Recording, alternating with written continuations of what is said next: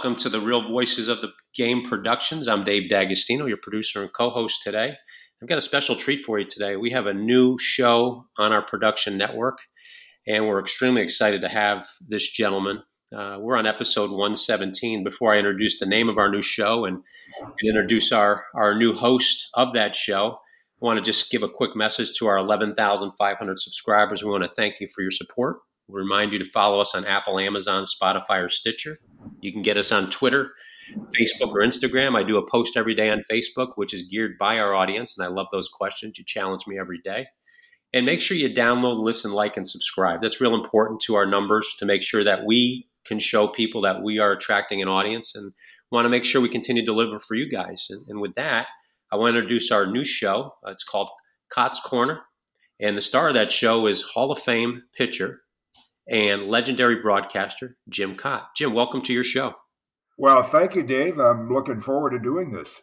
I am too. I was, we were f- flattered to have you on as a guest on one of our other shows, and your uh, your presence on that show just went through the roof. And I know as we talked before and afterwards and during, um, I was equally impressed with your recall of all the events that went on in your your illustrious baseball career and your broadcasting career. As I was with the career, I was amazed at the how you would just be able to call weather and counts and what people said. It's just phenomenal. And thought as we talked out loud that this would make for a great show, which our premise is to help build better baseball IQs out there uh, with our audience. And as we talked about, it's definitely needed in today's game. Well, I appreciate that. That's kind of what I'd like to do. I mean, I'm I'm no longer uh, an active player, coach, or broadcaster, but I do want to stay connected with the game. And uh, the more I've been a guest on podcasts, and now I'll get a chance to kind of uh, co-host my own. Uh, I, I, think there are a lot of areas. One of the areas I'd like to explore. Uh, I was talking to Dan Shaughnessy and, and Tyler Kepner, who just did an article in the uh, times uh, on the Philadelphia A's is maybe delve into the background of some of these writers uh, and find out what their interest was in baseball, how they got to where they are, because they're usually interviewing us. That's a great, so, yeah, yeah. It'd be interesting to find out, uh, you know, how they got started and how they, like uh, Tyler Kepner, for example, said Jayson Stark was kind of his his role model when Jayson was covering the Phillies. That's just about the time my career ended there. And now, of course, Tyler is one of the uh, top baseball guys at the New York Times. He is. Yeah, and they, they paint such a wonderful picture, not just present day, but we can look on years from now to, to remind ourselves of what happened on any particular day in baseball. And you, you kind of touched on the first question I had for you. Um, on this particular show is with, with all that you've done and, and both as a player and a broadcaster, it's it's spanned over decades. I believe five was it six decades, correct? Um, uh, actually, it touched on eight. Eight. Oh, yeah. I shorted you too. Um, why, why, why do you want to do a podcast now, and what can our audience hope to expect as we do this? Well, I have some strong opinions on uh, on the way the game is operated today, and it, it's kind of a uh, it's a catch twenty two. I mean, that's an old cliche, but I, I love the game, but I don't really agree with the game the way it is played and operated today. And I, I, so I'd like to throw a lot of ideas out there that might even help uh, some young players that are up and coming. And then, as I mentioned, I think there are uh, colleagues. I recently was at a memorabilia show in New Jersey, and there were 53 former Yankees there. Uh, many were my teammates in the late 70s Chris Chambliss, Graig Nettles, uh, guys I haven't, hadn't seen for a long, long time. And it would kind of be good to delve into, uh, you know, what they've been doing. Uh, the other day, two days ago, I had a nice phone conversation with my boyhood idol, Bobby Shantz, yeah. who's 97 years old, uh, American League MVP in 1952. so, you know, there's there's a lot of topics we can cover, and, and as you said, I think uh, it would be nice to kind of raise the baseball IQ or interest uh, in our game. I, I, couldn't agree with you more. And some of those names you mentioned are, are guys that I grew up watching. And Graig Nettles just made me smile when you say it. Arguably, the if, I mean Brooks Robinson has a claim to it, but Nettles has to be a close second in terms of greatest defensive third baseman of all time.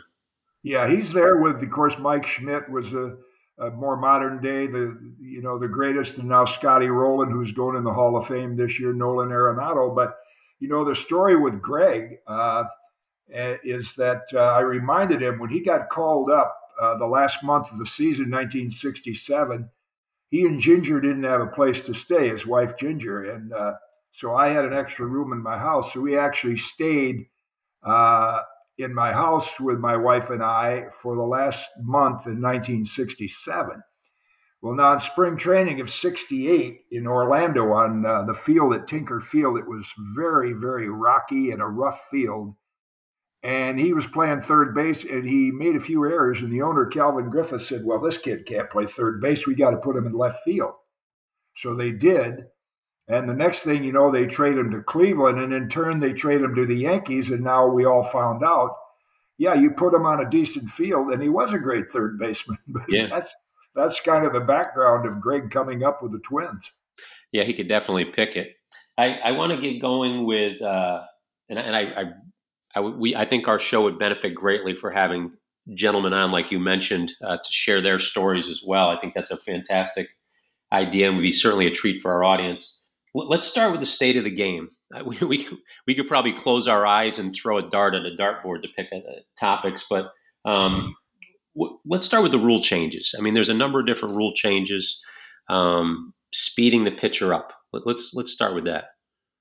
Well, I uh, first of all, most of the rule changes are there because these players who are adults and have tremendous skills bigger, faster, stronger than we were in our era. And yet they haven't they haven't adapted to you know the, the fans' interest in the game. Uh, you, you don't need all this outside information on the day of the game. All some of this scientific data might help you in preparation. But if the pitchers pitched at a at a reasonable pace like they have for years, if hitters stayed in the batter's box and just concentrated on the next pitch coming instead of, you know, uh, fastening their batting gloves and things like that. We wouldn't need these rules. But I think the pitch clock, and I experienced this uh, last year. I was working a Twins Tigers series, and the Tigers had called up several pitchers from the minor leagues. And I saw Dan Petry, who was doing some of their commentary, and Dan was one of their great pitchers uh, back, I think, in the probably the 80s and the 90s. And I said, Man, your pitchers are getting after it. He said, Well, they've all come up from the minor leagues, and that's where they're using the pitch clock. Right.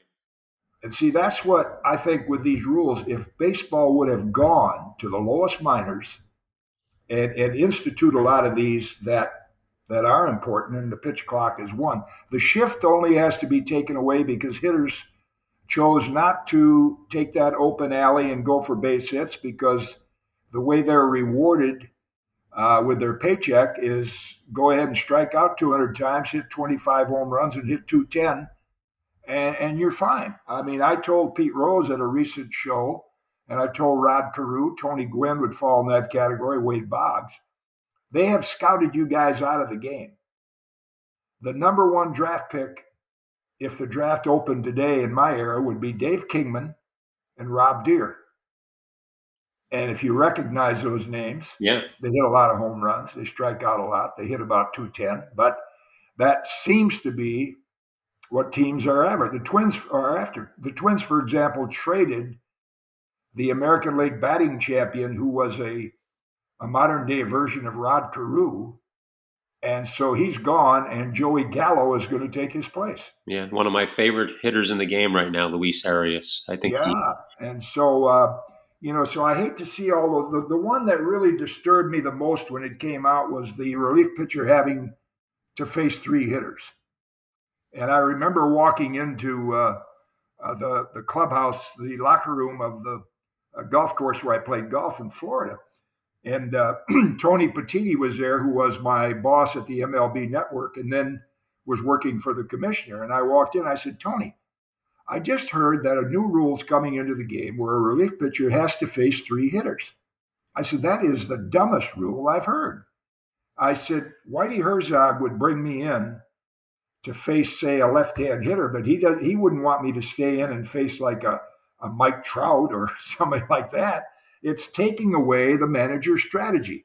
And Tony said, "Well, well, don't say too much about it because it was my idea." so I think that uh, MLB, maybe without talking to managers and players about how these things will infect uh, affect the strategy of the game, uh, they just throw them out there uh, and think that it's going to speed up play. It's not.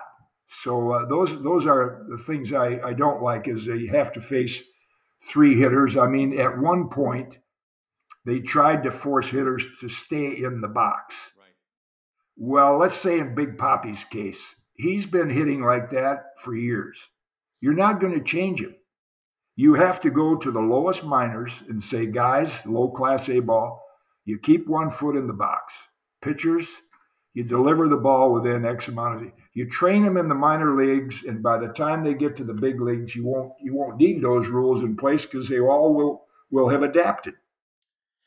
In in your dealings with both management, I guess, and, and obviously you still talk to current former players and, and, and managers, skippers that are that is, what will this I'm not making up a word here, Jim. I sorry, but what is this over legislation? What will it do to the intuitive nature of the game? Uh, you mean like the shift, uh, going back to yeah, shift? controlling timing on the mound, shifts, yeah. number of batters that you, you know, stepping off. You hit on it. Yeah, you hit on a key word there. I was uh, having dinner the other night, and one of the uh, people at the dinner table was a, a psychotherapist, and she mentioned how even in our in our schools that kids they rely on somebody to tell them what to do based on certain data they are not curious. They don't use their intuitive skills and figure it out themselves, which is what we had to do as players. I never had a pitching coach till I got to the big leagues. I never had a trainer till I got to double A. Uh, you know, you just, you signed, you went out, you played, and you figured it out. And we've taken that away from today's players. Uh, I don't think it's their fault. Uh, I think they would love to be coached and, and and told how to improve things. Uh, I'll mention this example, and it, it doesn't bother me ego wise, but you know, when my career ended, I play I pitched longer than any other pitcher in history. And then TJ came along, Tommy John, then Nolan Ryan. Well, I learned things from Warren Spahn, uh, how to train my arm in spring training. Uh, Robin Roberts, psychology of pitching. How do you pitch Willie Mays? Tell me the inning, the score, and the count. Whitey Ford, how I grip my fastball. Well, in all the time that I've been involved in the game, I have yet to have a pitching coach or a player ask me how I did something that they might be able to do better.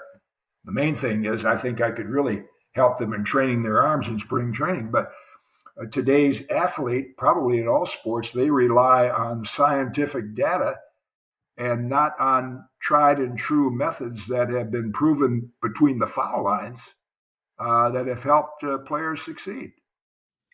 Yeah, no, I think that's a great way to put it. I bet if I asked you a hitter right now, you could probably tell me how you work that hitter um, at some point in time. And the part that bothers me about current players is they have to flip little index cards out of their hat to see yeah. how they're going to play a hitter from the inning before. But you could recall a hitter you faced 30 years ago 40 yeah that, that's that's embarrassing really when i see him do that. I can remember we'd get on the bus with the phillies and we're going to pittsburgh to go to the airport.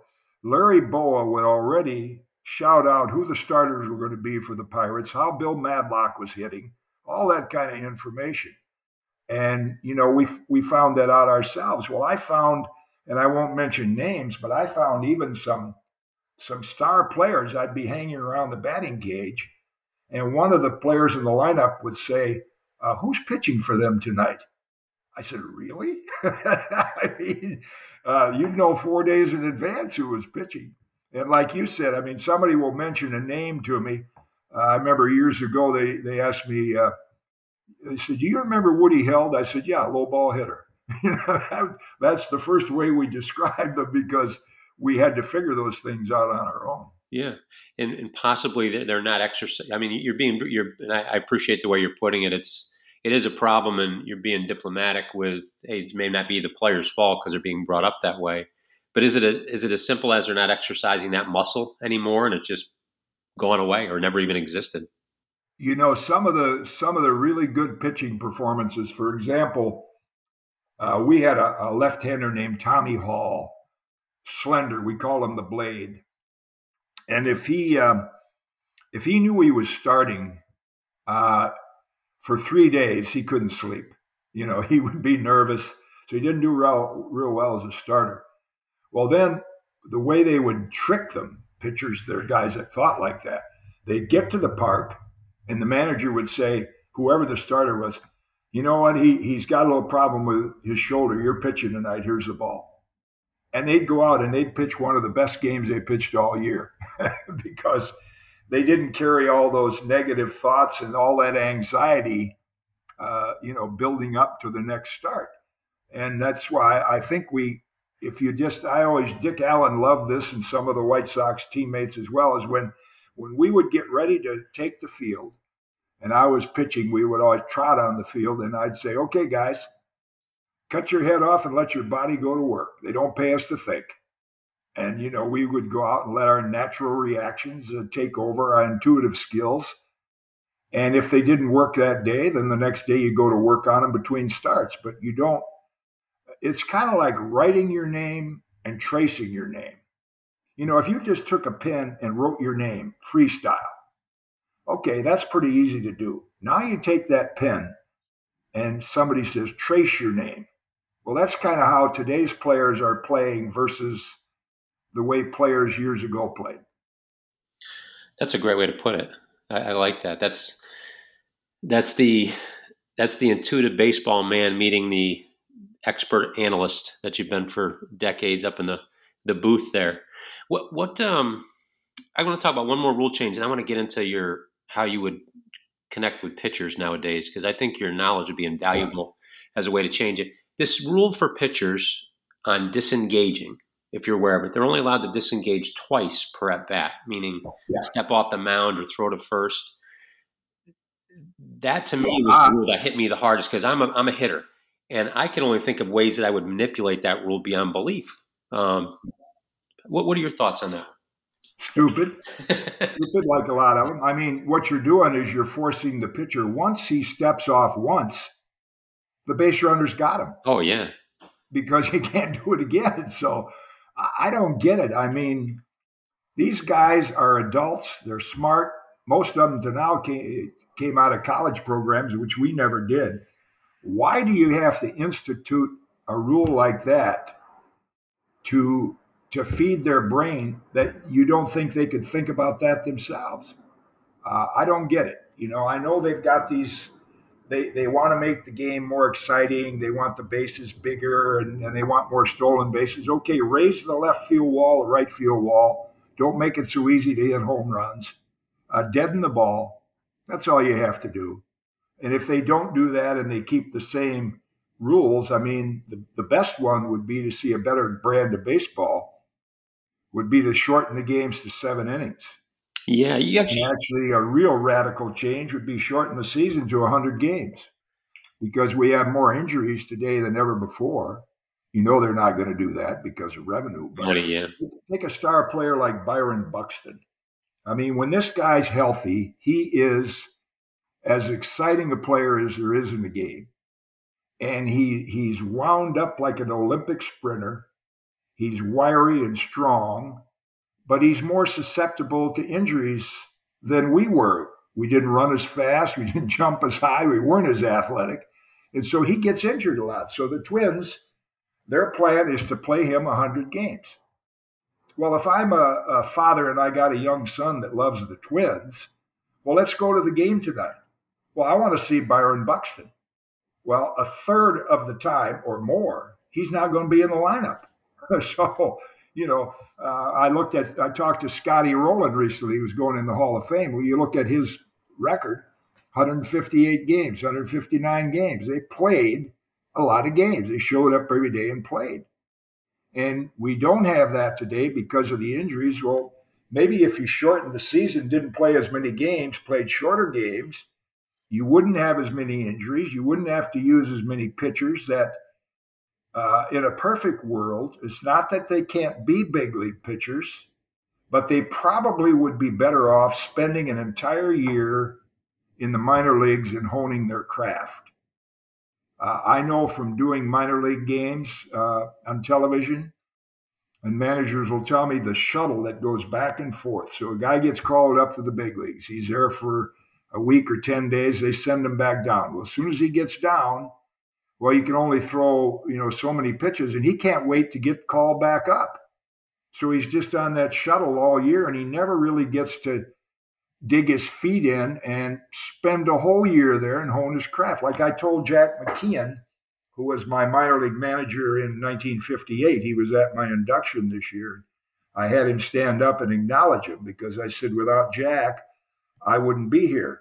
Uh, I started out the season in 1958. I was one and four.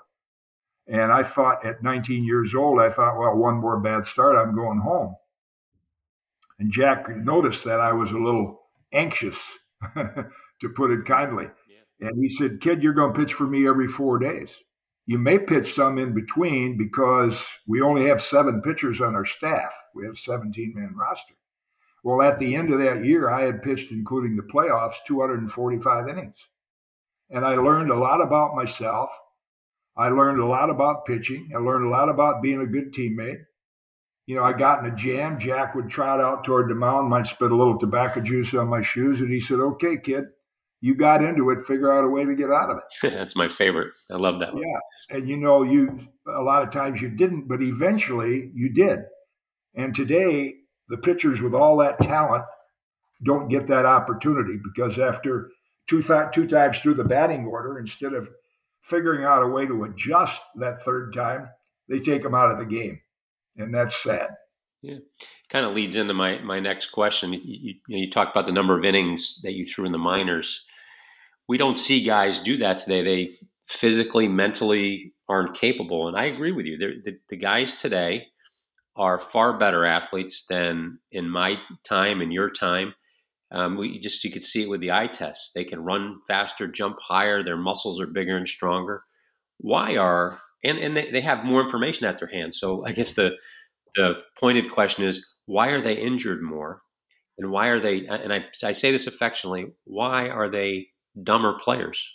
I always like Mickey Lolich's uh, comment. If you look up Mickey Lolich's record, I mean, I could make a case for him being in the Hall of Fame. But when you look at uh, some of his numbers in the 70s, where he pitched 370 innings, 30 complete games, and you know, he owned a donut shop. Mickey would get a little heavy, and then they'd get on him about his weight. And then as soon as he pitched a good game, they'd they'd get off him. And he said, "You know, you can't pull fat, so I don't pull any muscles." he was very durable.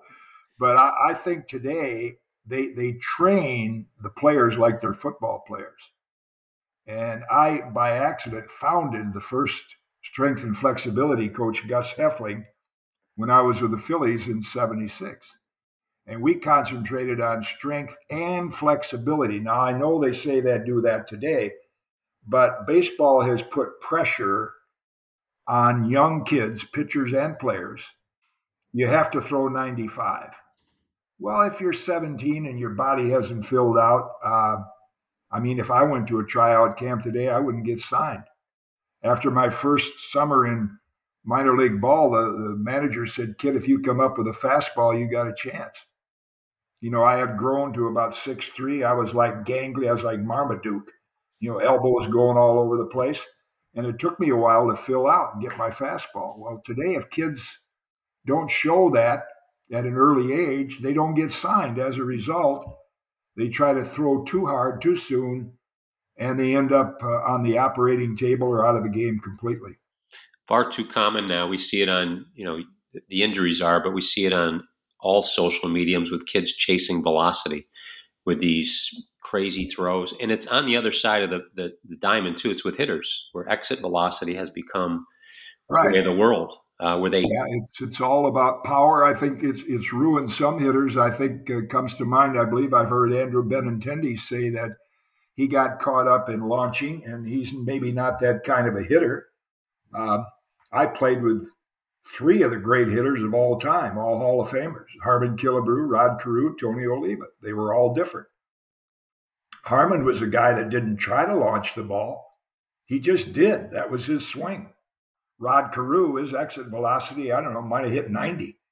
Uh, Tony Oliva was a combination of both. And so every hitter is different. So to think that you can have nine hitters and you're going to train them all to launch and lift and hit it out of the park, to me, that's boring baseball. I don't even want to go to a game and watch that. Isn't it ironic that a lot of these changes are with the intent of making baseball less boring? And it's if, if the the powers to be listen to people like yourself, they would realize that it's counterproductive what they're trying to do. This cookie cutter approach to throwing and hitting, I mean, I, again, I, I think it's a point of question. It doesn't work, correct? Well, I, I think if you talk to a lot of coaches, pitching and hitting, they would agree. But unfortunately, uh, the people upstairs, many of whom have never played and rely on the data, if the coach doesn't abide by their information and system, they lose a job. Uh, and, and that's unfortunate. I think if you got a lot of these coaches in the corner, they would prefer not not to do that. It it pains me, particularly from a pitching standpoint. And I know some of these coaches that came out of college are probably very knowledgeable with helping a guy with mechanics, with all the information that that's their spin rate. That's fine. Work with them on the side. But when I see a coach that has never pitched in the big leagues run out to the mound to talk to a pitcher, to me, he has no business going across that foul line because he doesn't know the heartbeat of that athlete, that pitcher. What's going through his mind? How did he pitch this guy the last time? Uh, the only two guys that really know how you ought to pitch this upcoming hitter are the pitcher and the catcher because right. they've been in the game the whole time. And so that's a real disservice to pitchers to, to have somebody go out there that has pitching experience in the big leagues. You can work with them on the side on mechanics, but don't go out to the mound during the game. What what should they be communicating if they do go out to the mound? Well, I guess what are they communicating improperly, and what should they be? Well, I think today it is a bit different because it's on the job training. You have so many uh, uh, young pitchers, but uh, you know, uh, the famous story with my friend Timmy McCarver, who caught Bob Gibson and Red Schoendienst's kind of motion to, to Timmy. You know, Gibby was struggling a little and he'd run out to the mound and talk to him. Timmy got about 10 feet away. And Gibby said, What are you doing out here, white boy? And uh, he said, The only thing you know about hitting is it's hard, uh, pitching is it's hard to hit. Get back behind the plate. so, you know, when a pitcher gets out there, they want to, they, they're kind of in their own little world. And uh, I, when I coach for Pete, Pete Rose, I was a pitching coach in the mid 80s, and Joe Morgan was doing games on TV. And so the only time I went to the mound was to buy time for the guy in the bullpen to get a little loose because the starter was beginning to get hit. And uh, so I remember Jay Tibbs was on the mound one day. He was struggling, and Joe Morgan said, not mean spirit or malicious, maliciously, he said, uh, Wow, I would think the pitching coach might be running out to the mound right now and talk to him. So a couple days went by and I saw Joe around the batting cage. And I said, Joe, you wondered why I don't go out to the mound. He said, Yeah. I said, Well, let me ask you this.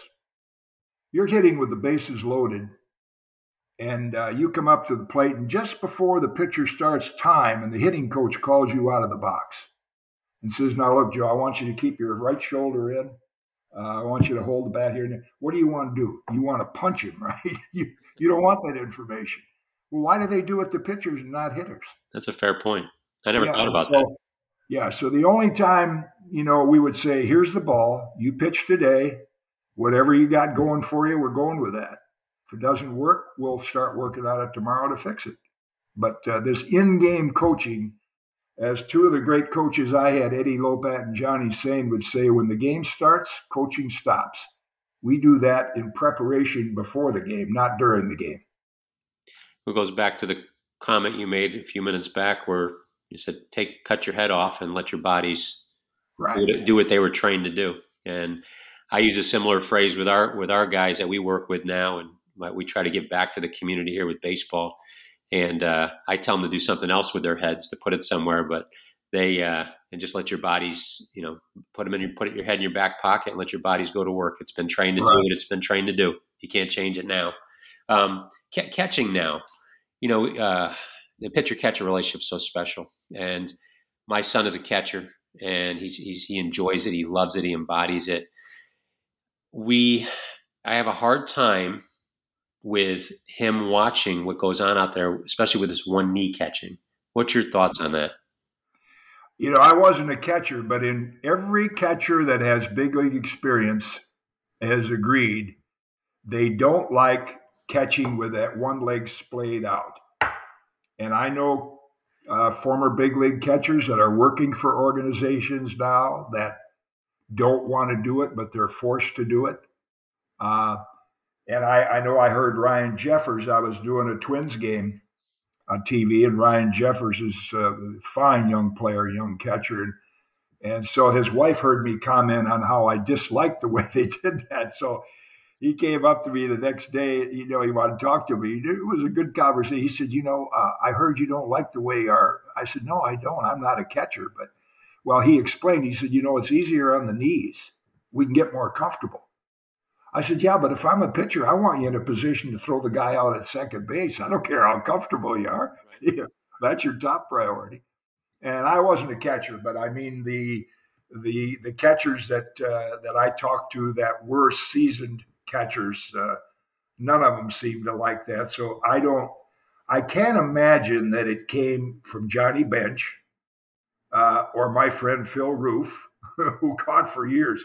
I don't think it came from them. So I don't know where it came from.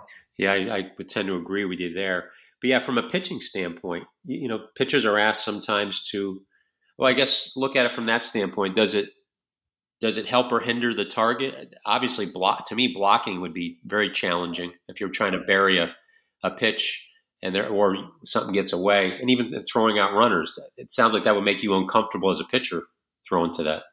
Yeah, I, I think in general, um, you know, I see catchers set up and they'll move. In some cases, their the target is actually outside the strike zone, right on the corner outside. And then they're having a pitcher that has limited experience and throws 97 miles an hour and be happy that he just throws it in the strike zone. But yet they're sitting out there on a corner. Now, I had decent control for a pitcher, especially for a left hander, because we were known as being kind of wild. So my target was Earl Battey, who was a great catcher for me in my early years, was the two points on his shin guards at the knees, and then it was the two flaps on his chest protectors up across the, the shoulders. And so that framed the strike zone. And then the glove was in the middle. And then as I went into the windup, I knew I wanted to throw the ball like low and away. Earl would just slightly shift so that the target was toward the outside or the inside and not shift too early so the hitter could pick it up. But I think today they're again they're they're taking it to a level where the young pitchers are not capable of doing that. I'll give you a quick example. Andy Mc, uh, Andy McGaffigan had a great arm. Uh, he pitched for the Reds for a short period of time, did some time with the Yankees, the uh, the Expos, and uh, so I was his coach with the Reds. And uh, Andy was talking to me about uh, the number of pitches he had and how he liked to start. And I said, Well, how many pitches do you have? He said, Well, I got fastball, curveball, slider, and change. I said, Well, how many can you throw over on, say, three and one, three and two? Well, I think I can throw them all over. I said, Okay, well, tomorrow, you're not pitching tomorrow. Let's go down the bullpen and you get warmed up a little bit. Bruce Kimm was our uh, bullpen catcher, uh, bullpen coach, great receiver, used to catch Mark, Mark Fidrych. And so I said, Kimmer's going to sit right behind the middle of the plate, and you get warmed up and you throw me 10 fastballs in the strike zone. I don't care if they're inside corner, outside, high, low. See if you can throw 10 strikes. Well, he threw about four. I said, Well, so far you're not even a one pitch pitcher.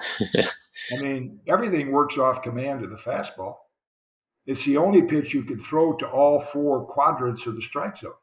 So work on your fastball. And if you can get that in there nine out of 10, to me, a good big league pitcher could work through a lineup with good command of his fastball and an excellent changeup. That's the pitch I wish I had during my prime was a, a say a Max Fried or a Tommy Glavine or a Johan Santana, Frank Viola, guys like that. I mean, uh, we just weren't encouraged to do that, but that would be a real weapon. But you have to learn to, you know, to have command of your fastball. So to ask some of these inexperienced pitchers to hit corners is just counterproductive. So I, I like that. So you used the, he had he had a built-in frame already: the shoulder pads, the flaps, the knee shin oh, protectors, and the glove.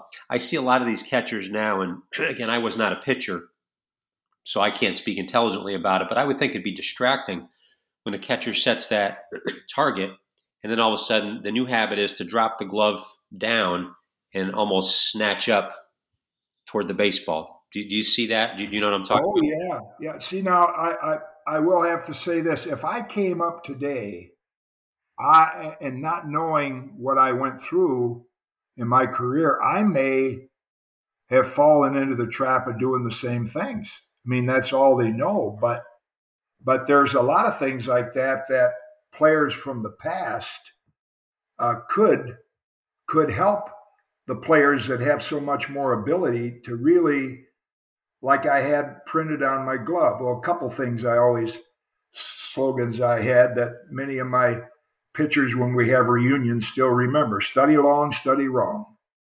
And then the other was kiss, keep it simple, stupid.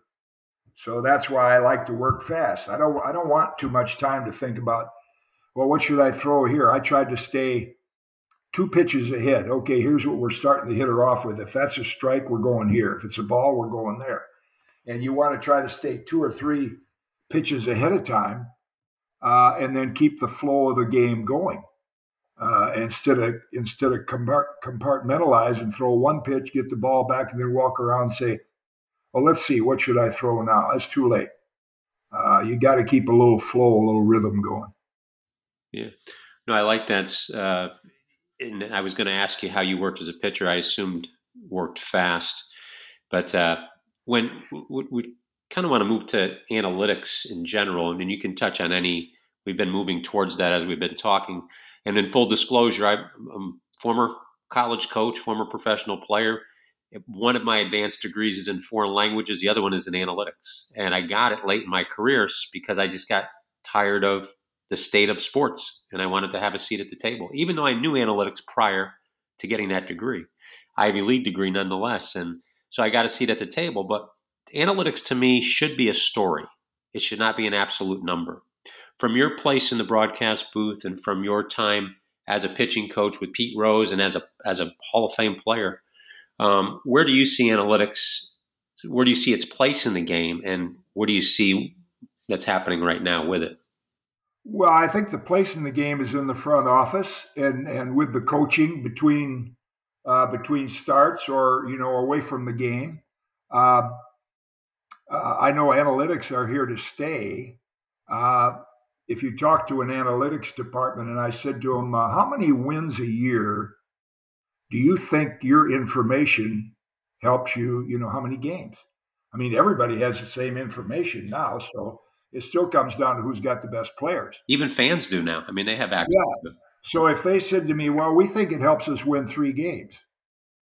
I would my answer would be, "Well, because you're not training your pitchers how to feel their position, it's costing you 6." Yeah. so, you know, you can have all that information. I think it's it's helpful when I think Tampa did a good job of this. They had some great relievers that helped them win, and all of a sudden they started peddling this one, peddling that one, and you wondered why. And then they found out their stuff had deteriorated, their velocity was down, or whatever it was. I and I talked to my friend Jim Beattie, who we were teammates with the Yankees, and Jim went on to be a general manager and a scout, and he, he says the same thing. I, I think they can they have a place in uh, you know, say with all the defensive things where where you see where hitters hit the ball. I mean, Whitey Herzog did it with colored pencils. You know, where say uh, my color was red, and they, they would keep track of where they hit the ball, and that'll that'll help you position players. But I don't think Willie McGee had to pick an index card out of his pocket to see where to play a hitter. If he did his preparation before the game, he knew where to play him. Sure. I, I do think analytics uh, have a place in the front office, but they have done so much to slow the game down and make the game uninteresting. I've even had managers, and I, I won't mention their name because I don't want to get them in trouble with their front office, but I've had managers say, one of the rules we ought to have is no iPads in the dugout. You know, how can you watch the game and look at an iPad? What I did with, with starting pitchers is in batting practice, if Tommy Browning was starting tomorrow, I'd say, let's go sit on the bench and watch him take batting practice and watch where they hit the ball. Read the bat, read the bat. You can tell this guy's a pull hitter, this guy hits it that way. You can learn that yourself. Uh, you don't need the, the data. Well, now they have the advantage of the data and they can use that. I know pitchers can use Rapsodo and things like that to judge their, to improve their spin rate. I mean, I can poke a hole in that when I say if Johnny Jones has one of the top five spin rates on a curveball, let me ask you this Does he have the same spin rate with two men on in the eighth inning of a tie game that he had in the second inning with nobody on? You know, does he have it when it counts? So, so many of those stats generalize. That's right. Uh, one that actually I, I researched because it, it, seems to be, first of all, to me, it's one of the most deceptive stats is war. And, and a lot of people subscribe to it. Well, I asked a sports writer one time, I said, now, and I did this several times during my career. Uh, if I had a couple rough starts, I would go to Sam Mele and say, uh, if we have a blowout game late in the game, instead of throwing on the side, I like to come in and pitch a couple innings. I got to see if I can figure something out. So I came in against the White Sox. I gave up three home runs, two to Tommy McCraw, one to Gary Peters. I gave up about five runs in an inning and two thirds. But I got myself straightened out. Well, so I said, does that count against my war? Absolutely. Well, see, today an agent would say, well, don't go out and do that and take a chance on lowering your war. I didn't care about my war. I, I cared about getting my stuff together so I could do better in my next start. Yeah, that you, you hit on a great point where I, I agree that you know there's analytics there, there's a there's a place for it. My concern with it is, is that when it becomes an absolute number that you can't discuss, and even the formula is hidden, like war. Um, try to get the formula from somebody. It's like uh, it's asking for the launch codes. yeah, I, I, still can't. I still can't figure it. I. I remember talking about well this this is not really analytics as much as it is metrics and uh, you know things like we see launch angles. So mlb network called all of what they call the talent the announcers in for a seminar when statcast first came on board. Oh sure. And uh, so everybody is gaga about what this is going to do for the game how interesting it's going to be. And when I flew home to Florida, the people on the plane must have wondered, what's that guy up there shaking his head for? I shook my head all the way home. I said, This is one of the worst things that's happened to our game. Uh, it's eye candy. It's caused hitters to alter their swing. It's called pitcher. It's caused pitchers to try to overthrow. Uh, you know, and it looks good on the scoreboard, uh, 98 miles an hour. It looks good on the scoreboard, but it is counterproductive to maximizing the skill of the players that already have more skill than any generation in the game of baseball. Yeah, it's it's it's dumbing them down, basically. Right. I uh, now you had a unique position in the broadcast booth as a Hall of Fame player, and much like the the the situation with the catcher on the field, you made mention of the one knee, and you wanted to talk about it to me, your voice would be gospel up there listening to it. How did you handle that? Where once you you called a game, you had opinions on the game, critique the game. How did you handle that with relationships with the current players um, once the game was over? Kind of like you did with the catcher. What were some? I mean, did you mingle with the players? Did you stay away? How, did you how did you deal with that dynamic? Well, I, w- I was fortunate. The best job as a as an analyst is to be with a team. And I was I was blessed to be with the New York Yankees during when Derek Jeter came up as a rookie in 95. And so every day I, I, got to mingle with those guys. If I walk into a clubhouse today, uh, I kind of, this is a, this is a cute little story, but you know, they retired my number this past year in Minnesota. So they surprised me. They brought me into the clubhouse, and Rocco Baldelli was there, and he mentioned my stats, and the players are all sitting around, and and then Joe Mauer is there with Rod Carew, Kent Hrbek, Bert Blyleven, et, et cetera, all the Tony, all the guys that Tom Kelly have their number retired. So they pull the, the uh, cloth down, and there's my number on the wall. And then Rocco says, and Jim's number's being retired today for his accomplishments with the Twins. So they gave me a nice round of applause, and I'm walking out with Rod Carew, and I said, Rodney, you know, these guys, when they heard all that, they're saying, We've seen him around here, but we didn't know he played. Right now, I don't mean that as as critical of him, but see, I don't identify or relate to the players today, and that's why I needed to get out of it. I don't want to use the broadcast booth as a forum to poke holes in what they're doing. I think the booth needs somebody like an Adam Wainwright, who has come up during the analytics era, knows the pluses and the minuses, and he can convey that to the audience, and he knows the players. Uh, you know, when you're doing a network game and you're doing about 10 games a year, you never really get to to have that personal connection with players like you I did the Twins games for six years, and then I did the Yankee games for 13 years. So those those were the best jobs, and that's where you have the you know the the best information that you can get on a daily basis. Uh, what we do on the network level is we depend on reams of paper and statistics. And I learned from the great John Madden uh, do your homework and throw your notes in the trash can and just watch the game and tell people what they're looking at. Yeah, that's uh, that's why you were good. That's why he was good. I, the guys like Hubie Brown, they tell you the why. That's what. That's why yeah. I enjoyed that. My my old adage was, uh, you take notes, but rip it up. The good stuff will stick. And, yeah, right. As John John told me, he said, you know, if you got things written down, you're going to want to get them in, and it might not be the right time. And if you don't mention them, they probably weren't that important. And then Dick Stockton, who was a great play by play guy and so helpful to me, as was Dick Enberg and Bill White. And Dick said, I do the who and what. Here's Johnny Jones. He's from Louisville, Kentucky, and he gives his bio. You do the how and why. And that's really how you cut up the play by play man and the analyst. It's kind of like us here today. That's uh, that's what you're giving us today. With so, I'm I'm curious as to when this stopped with players being receptive to, um, obviously, beyond credible information. Take take me back to when you were pitching coach with Pete Rose. Where was there more of a sense of this guy has something to offer? I need to pay attention than there is today.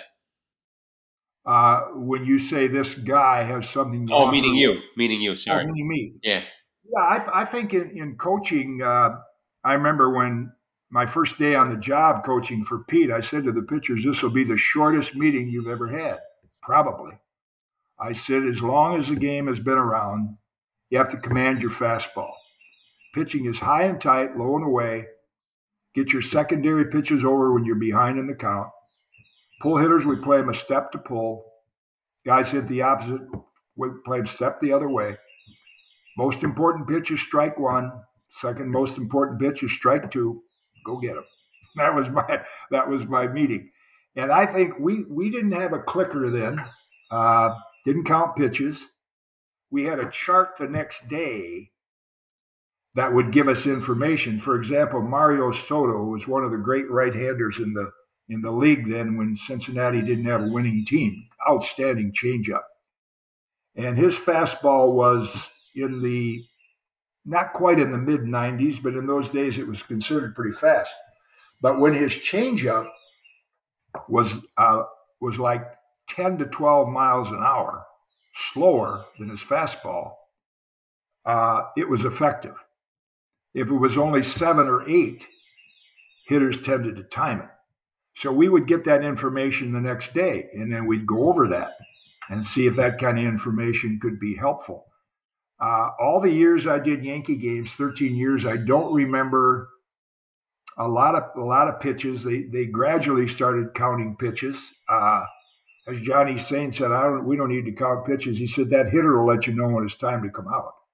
When they start driving the ball in the gaps, it's time to get them out of there. Yeah. so, uh, and then I think uh, Tampa maybe started with it, and then all these exaggerated shifts, and and that's when it all began to, uh, you know, the tail started wagging the dog. It all of a sudden became more important than the intuitive skill on the player. That if you just uh, you know, made out the lineup card and threw the ball to the pitcher and said, "Hey, go play, have a good time," they'd probably be at least as good and maybe better than they are with the information. Yeah. Do you think it'll ever swing back? Teddy Simmons does. Teddy's an interesting guy. He was a teammate of mine, and he he hasn't figured out where if you had 13 pitchers and they each pitch 48 innings and each pitch them every other day, how you could get through the year. I don't care to go to a game like that. So he, they're convinced that it might come back. Uh, I'm 84. It's not coming back in my lifetime until until a team like the the favorite team that I was on. I liked all the teams, but the 1982 Cardinals. We hit 67 home runs as a team. We stole 200 bases. Whitey Herzog said, "I'm going to make up my staff from the ninth inning back." We got Bruce Sutter at the end. I was a lefty lefty guy. We had Jeff Lahti, good slider. He'd come in with men on. Uh, Mark Littell might start an inning. Didn't bring him in with men on because he tended to walk guys. So we had that bullpen organized. And we ended up winning the World Series with the fewest home runs, beating the team that had the most, the Milwaukee Brewers. And that was my favorite team. And since then, I don't think anybody has played baseball like those 82 Cardinals. And and they did it a little in the after I left there too with Vince Coleman and the guys in the in the mid 80s. You know, Willie we had Willie McGee and, right. Ozzie, and Ozzie and Lonnie Smith and Tommy Herr who could run. We had Keith at first base, one of the great first basemen of all time. So we did it with pitching and defense and speed. Yeah, and on that turf out there in St. Yeah. Louis. That was fun team to watch. And you're right. I think somebody had it's a copycat world and people lack self reliance and it'll take somebody coming in and busting up the current system and winning and making money to to cause a at least a glimpse of a change. But I'm hopeful. I'm hopeful it happens in your lifetime.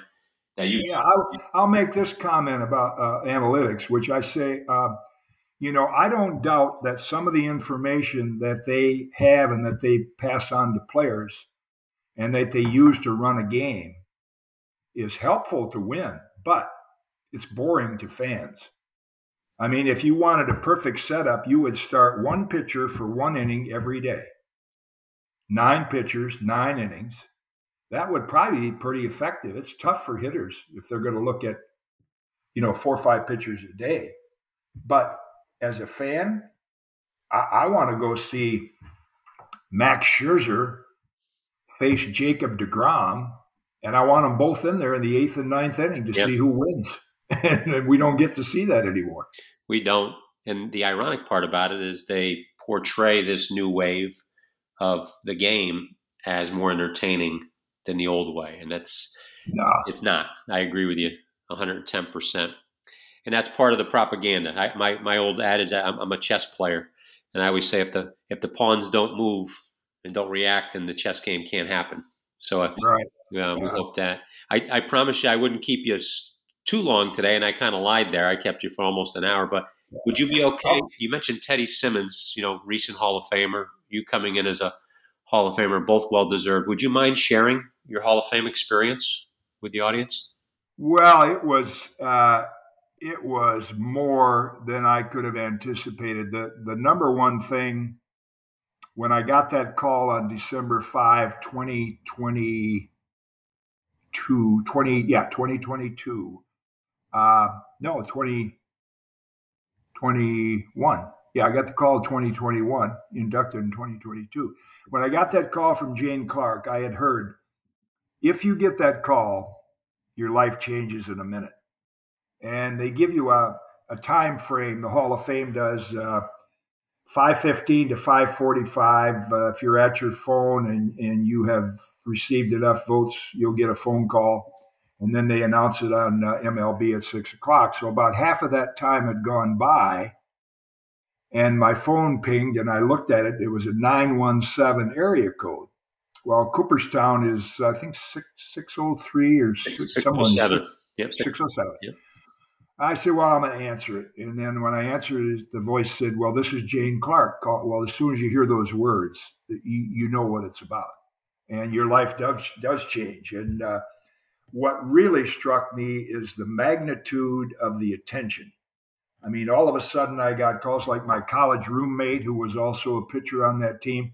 I hadn't heard from him in years.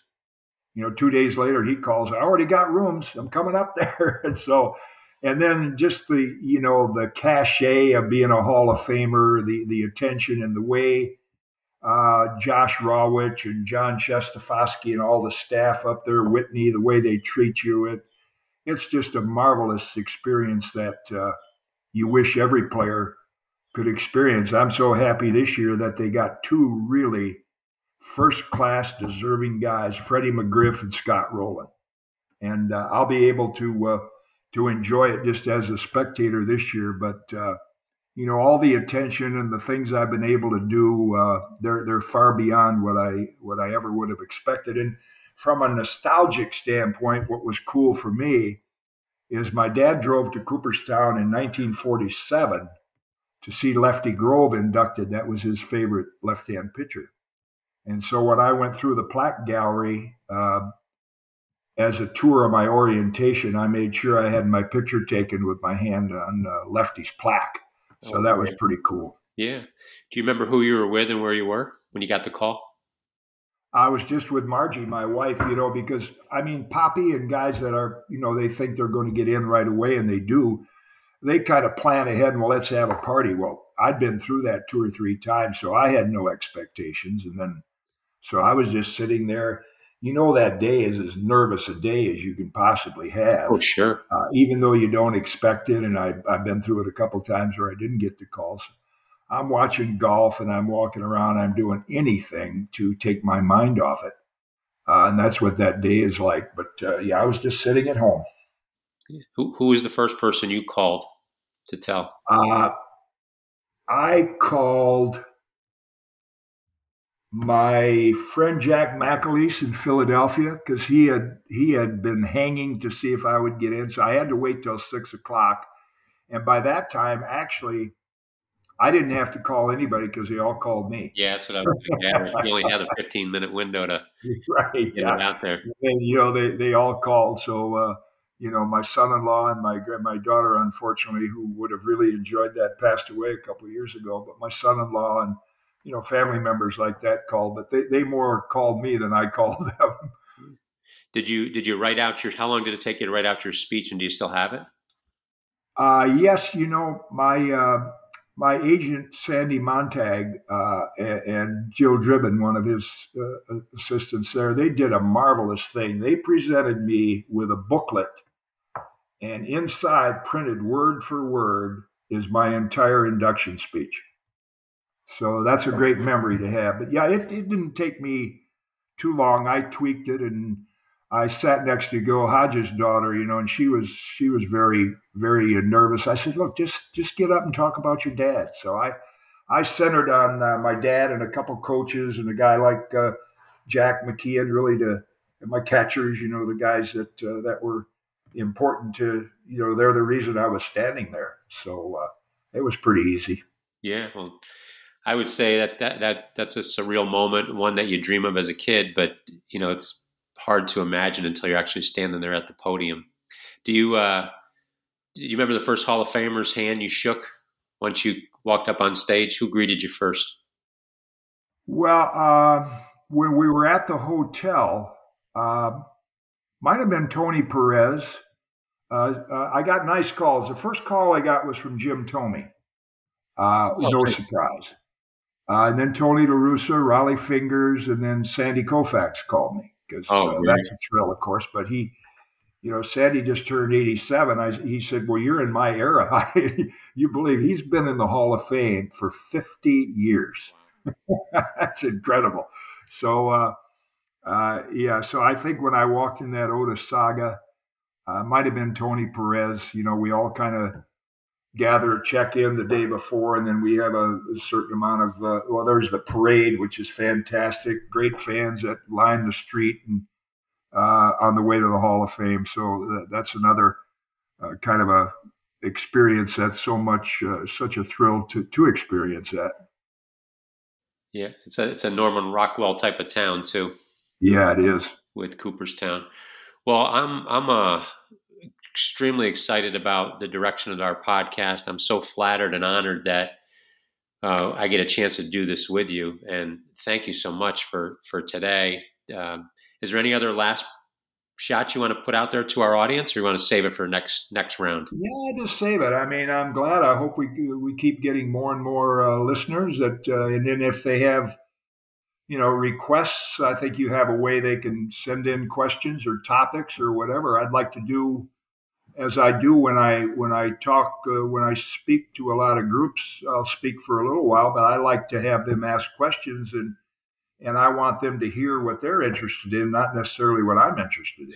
I think it's a great idea. And just so our audience knows today's today's uh, topics were straight from our audience. I leaked it a little bit out there. I didn't want to uh, put it too far out, but just to let some followers know that uh, Jim would be starting his podcast today called Kaat's Korner. And uh, so the questions you got today were from our audience. Sometimes I ask selfish, selfish questions, Jim's for me, so you'll have to get used to that. I'm an okay. audience of one, but um, no, we will do that, and and we're not just for the audience. We're gonna it's kind of gonna be a pop up. We're gonna try to do it every week, and uh, based on the day that Jim's available, and we feel like we have enough content to do it, but it'll be a part of our real voices of the game uh, productions, and we'll be giving you something every week. But uh, just so they know, they can reach out to us on uh, Facebook, Instagram, or Twitter. They can follow us on Amazon, Spotify, Stitcher, Apple, and please listen, download first because then we'll get credit for it. Download, listen, like, subscribe. We get double credit. But you can follow us on any of those social mediums and, and pose questions. And I'll take notes. Jim and I text almost daily and throw topics back and forth, and we'll let the, the audience drive the ship, so to speak. So, Jim, thanks so much for today. Uh, we're very lucky to have you. And hang on with me for a couple minutes after the music stops, and uh, we'll close out the production and get this thing out to our audience immediately. But thanks again for following Kaat's Korner on Real Voices of the Game Productions. And you're here with Dave D'Agostino and the star of our show, Hall of Famer Jim Kaat. Thank you, Jim. Thank you, Dave.